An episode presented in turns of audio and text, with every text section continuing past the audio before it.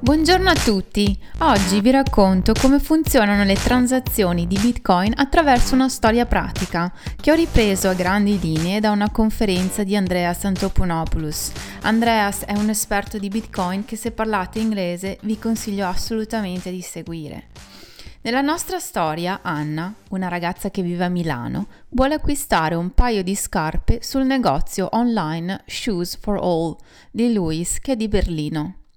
Anna decide di fare l'acquisto in Bitcoin, ma non ne possiede ancora, quindi prende la bici e va al Bitcoin Bancomat più vicino, avendo la fortuna di vivere a Milano, che è la città italiana con più Bitcoin Bancomat in assoluto. Quando arriva al bancomat, Anna inserisce due banconote da 50 euro e vuole trasformare questi 100 euro nel corrispondente ammontare di bitcoin. Ma come fa il bancomat a decidere quanto bitcoin valgono 100 euro? Di solito i bancomat utilizzano la media pesata dei vari prezzi a cui il bitcoin viene acquistato sul mercato. In pratica fa la media pesata del valore che in quel momento Bitcoin ha sui vari online exchange come Coinbase, Kraken, eccetera. Nel momento in cui Anna vuole convertire i suoi 100 euro in bitcoin, 100 euro valgono in media 0,002 bitcoin. Dopo aver inserito le due banconote da 50 euro, Anna, per completare l'operazione di conversione, avvicina il suo cellulare al bancomat con l'app del suo wallet aperto e lascia che il bancomat scannerizzi il QR code che il suo wallet genera. Il QR code condivide con il bancomat l'indirizzo pubblico dove Anna desidera ricevere i suoi bitcoin. Una cosa simile a dare il nostro indirizzo email a qualcuno che ci vuole inviare una newsletter. Ma che cos'è davvero l'indirizzo pubblico? Immaginatevi le caselle postali che si trovano all'ingresso di un condominio. Queste caselle postali hanno un nome visibile al pubblico che di solito è il nome dell'inquilino o il numero dell'interno, questo in termini di Bitcoin è l'indirizzo pubblico. Le caselle di posta però possono essere aperte solo da chi ha la chiave. Chi non ha la chiave, come ad esempio il postino, può solo inserire una lettera ma non può aprire la cassetta per estrarne il contenuto. La stessa cosa succede per Bitcoin. Il vostro wallet avrà un indirizzo pubblico che può essere utilizzato come riferimento da chi vi vuole inviare del denaro, ma avrà anche una chiave privata che dà accesso ai bitcoin che avrete solo voi. Chiudiamo la digressione e torniamo ad Anna che nel frattempo sta tornando verso casa dopo aver convertito euro in bitcoin, decisa a concludere l'acquisto delle scarpe. Il prezzo delle scarpe sul sito di Luis è 50 euro, ma Luis naturalmente accetta anche Bitcoin e precisamente 0,001 Bitcoin per lo stesso paio di scarpe. Ma perché le scarpe sono prezzate in euro e non in Bitcoin? Per due ragioni. La prima è che la maggior parte delle persone non sa che cos'è 0,001 bitcoin e quindi sarebbe davvero difficile per Luis concludere una vendita se avesse prezzi solo in bitcoin. La seconda ragione è la volatilità che al momento è caratteristica di Bitcoin, che non lo rende una buona unità di misura del valore di beni e servizi. Essendo il mercato di Bitcoin ancora troppo piccolo e quindi volatile, cioè soggetto a grandi e talvolta brusche variazioni di valore. Pensate che ad inizio febbraio 2021 un bitcoin valeva poco meno di 30.000 euro, mentre al momento di questa registrazione vale circa 50.000 euro. Quindi se Lewis avesse messo in vendita quel paio di scarpe a 0,001 bitcoin ad inizio febbraio e quel modello fosse acquistabile ancora oggi, chi avrebbe acquistato il modello in febbraio avrebbe speso molto meno di chi avrebbe acquistato le scarpe oggi, perché nel frattempo il prezzo di Bitcoin è quasi raddoppiato. Ecco perché ora è meglio mantenere i prezzi in euro e al massimo tradurli nel corrispettivo ammontare di Bitcoin valido in quel momento. Nel frattempo Anna è davanti al computer e sta concludendo l'acquisto delle scarpe che desidera. Al momento del checkout il sito di Luis conferma che il prezzo è 50 euro, al momento corrispondono a 0,001 bitcoin. Così Anna invia una richiesta di trasferimento di 0,001 bitcoin verso l'indirizzo pubblico che Luis le ha fornito per il pagamento. Così, in modo simile a quanto è successo con il bancomat, in questo caso è il sito di Luis che genera un QR code per Anna per indicare al wallet di Anna a quale indirizzo inviare il pagamento in bitcoin. Anna scannerizza l'indirizzo dato e la richiesta di trasferimento di 0,001 bitcoin viene innescata.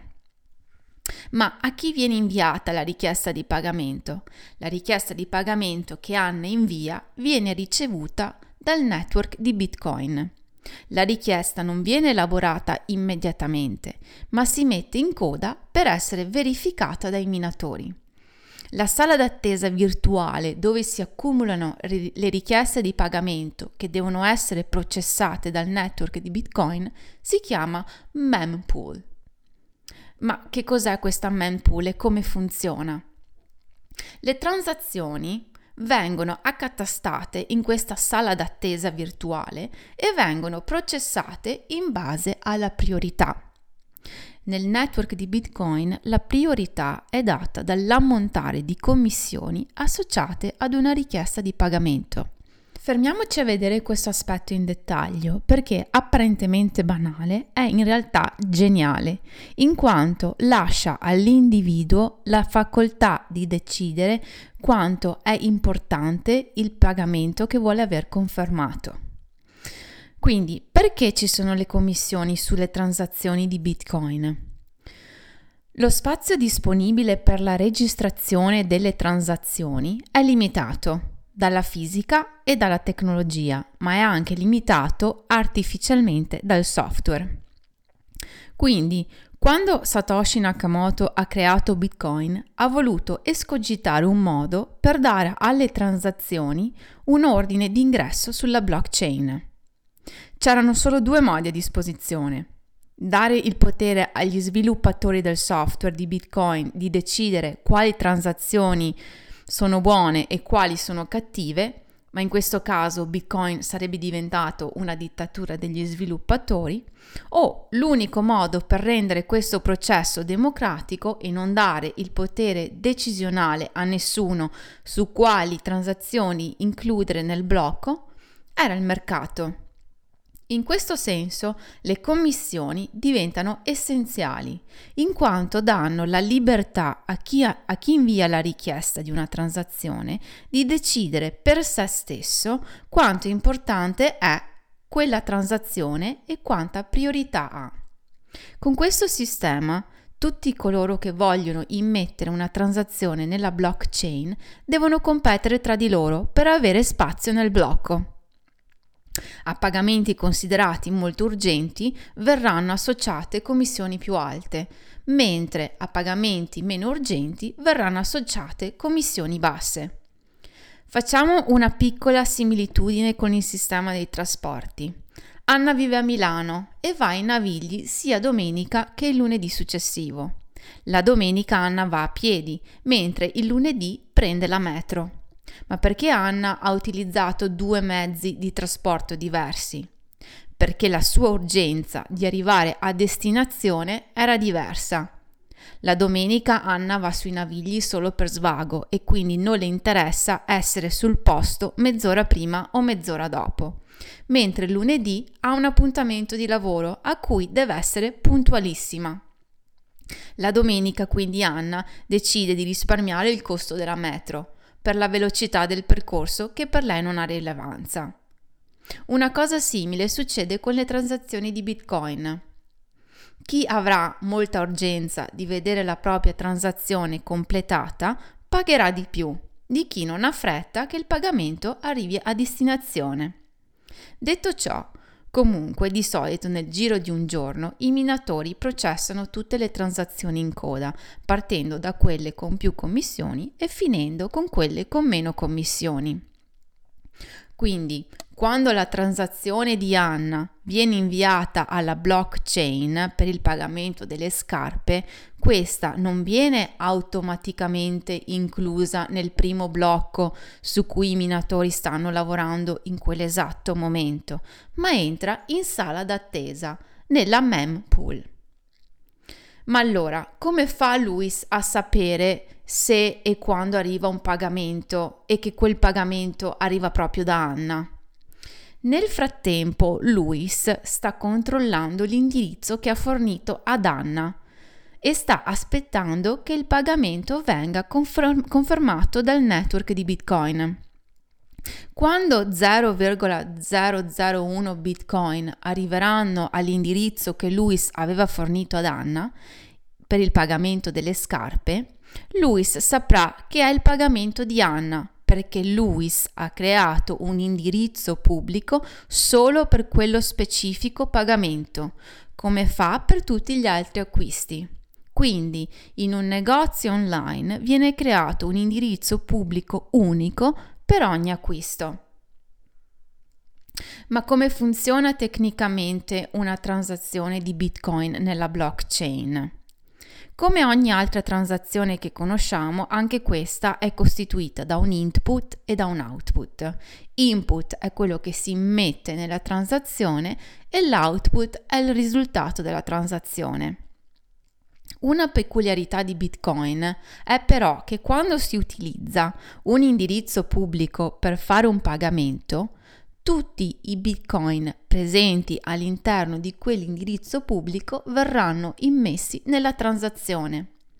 Nel caso di Anna, quindi, l'input della transazione per l'acquisto delle scarpe saranno 0,002 bitcoin, che sono tutti i bitcoin presenti all'indirizzo pubblico dove Anna aveva inviato i 100 euro convertiti dal bancomat anche se le scarpe costano solo la metà, cioè 0,001 bitcoin.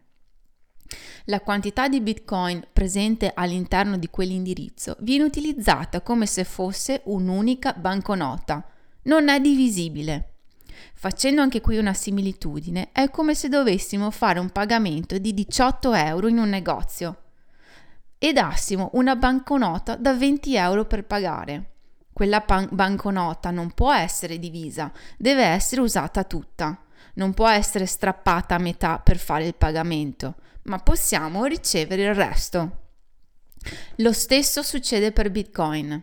Il Bitcoin che è nell'indirizzo pubblico di Anna è indivisibile, quindi Anna deve utilizzarlo tutto per pagare le scarpe, ma essendo il valore delle scarpe 0,01 Bitcoin, Anna riceverà come resto il Bitcoin in eccedenza. Questo resto verrà inviato ad un nuovo indirizzo creato automaticamente nel wallet di Anna. Quindi la transazione di Anna ha un input e due output, il pagamento a Luis ed il resto che torna al wallet di Anna. Ma se davvero facessimo questa transazione e sommassimo i due output, il totale non corrisponderebbe all'ammontare iniziale di 0,002 bitcoin, ne mancherebbe un pochino, che sono le commissioni sulla transazione di cui abbiamo parlato prima.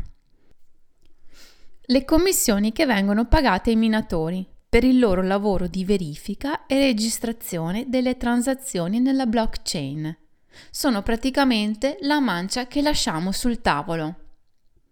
Ma come funziona tecnicamente un pagamento in Bitcoin? In pratica quello che il wallet di Anna sta facendo è spettegolare la transazione di Anna con tutti i nodi della blockchain con cui è connesso. Sta praticamente urlando: Ehi, ho una transazione? I nodi apprendono la notizia e controllano la validità della transazione, dopodiché spargono la notizia verso gli altri nodi con cui sono connessi e così via, finché tutti i nodi sono a conoscenza e verificano la transazione di Anna. Ma quante conferme deve aspettare Luis per essere sicuro che il suo pagamento sia valido? Entro pochi secondi la transazione di Anna ha raggiunto tutto il network. E così entro pochi secondi anche il wallet di Luis riceve una notifica che, dal suo wallet che lo informa che ha ricevuto una transazione. A questo punto però la transazione non è ancora confermata, cioè non è ancora nella blockchain, ma è ancora in coda nella mempool di tutti i minatori. Luis deve attendere che la transazione venga inclusa in un blocco della blockchain. Se la transazione non entra nella blockchain, Luis non viene pagato. Ecco che un minatore apre le porte del suo blocco alle transazioni in coda, partendo da quelle che gli danno più commissioni, finché non ha più spazio nel blocco, e tra queste transazioni c'è anche quella di Anna. Chiaramente i minatori vogliono che i blocchi su cui lavorano siano sempre pieni perché vogliono massimizzare il loro profitto, cioè il totale ammontare delle commissioni del blocco. Nel momento in cui la transazione di Anna viene inclusa nella blockchain, Luis vedrà che la transazione ha una conferma. Ma di quante conferme ha bisogno Luis per spedire le scarpe ad Anna? Per un paio di scarpe una conferma è sufficiente. Per beni di valore più grande, come ad esempio una macchina, magari si vogliono aspettare tre conferme. Se fosse una casa 5, per una Ferrari magari 6 e così via. Per conferme si intendono quanti blocchi sono stati aggiunti alla blockchain con quello in cui c'era la transazione in questione. Quindi se attendiamo tre conferme significa che tre blocchi sono stati aggiunti alla blockchain. Perché più conferme mi danno più sicurezza? Più conferme danno più sicurezza perché la blockchain è formata su un sistema di discendenza. Il blocco precedente viene considerato il blocco genitore del blocco successivo che è il blocco figlio, chiamiamolo così. Senza entrare nel dettaglio matematico, ci basti sapere che il blocco figlio contiene dei dettagli del blocco genitore, come succede al DNA che viene passato da padre in figlio.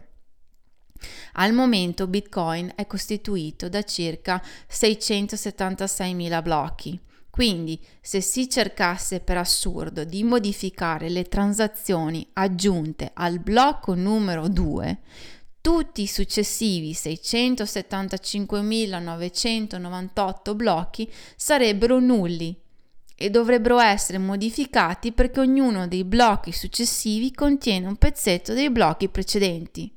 E questo sarebbe impossibile. Quindi, a seconda dell'importanza della transazione, si preferisce aspettare che qualche blocco successivo venga aggiunto alla blockchain per avere estrema sicurezza che la transazione non possa più essere modificata. Ma quanto ci vuole per entrare nella blockchain? In media si dice che ogni 10 minuti viene minato un nuovo blocco, ma questa è solo una media. Alcuni blocchi vengono minati in pochi secondi, altri in 40 minuti. La priorità d'ingresso, come abbiamo detto, dipende da quante commissioni si pagano, ma solitamente nel giro di 12 ore tutte le transazioni che sono in coda vengono processate. A prima vista questo non sembra un metodo di pagamento efficiente, ma proviamo a pensare a quando paghiamo con una carta di credito in un negozio. La transazione non è fatta immediatamente e verificata e registrata, anzi di solito ci sono almeno 90 giorni per andare in banca a richiamare la transazione. Con Bitcoin questo non può avvenire. Una volta che la transazione è nella blockchain è immutabile. Anche per oggi ragazzi, con Luis, che dopo aver ricevuto la sua conferma di pagamento invia le scarpe ad Anna, abbiamo concluso. Fatemi sapere se qualcosa non è chiaro. Seguitemi anche su Twitter, il canale ha lo stesso nome del podcast. Ciao, alla prossima!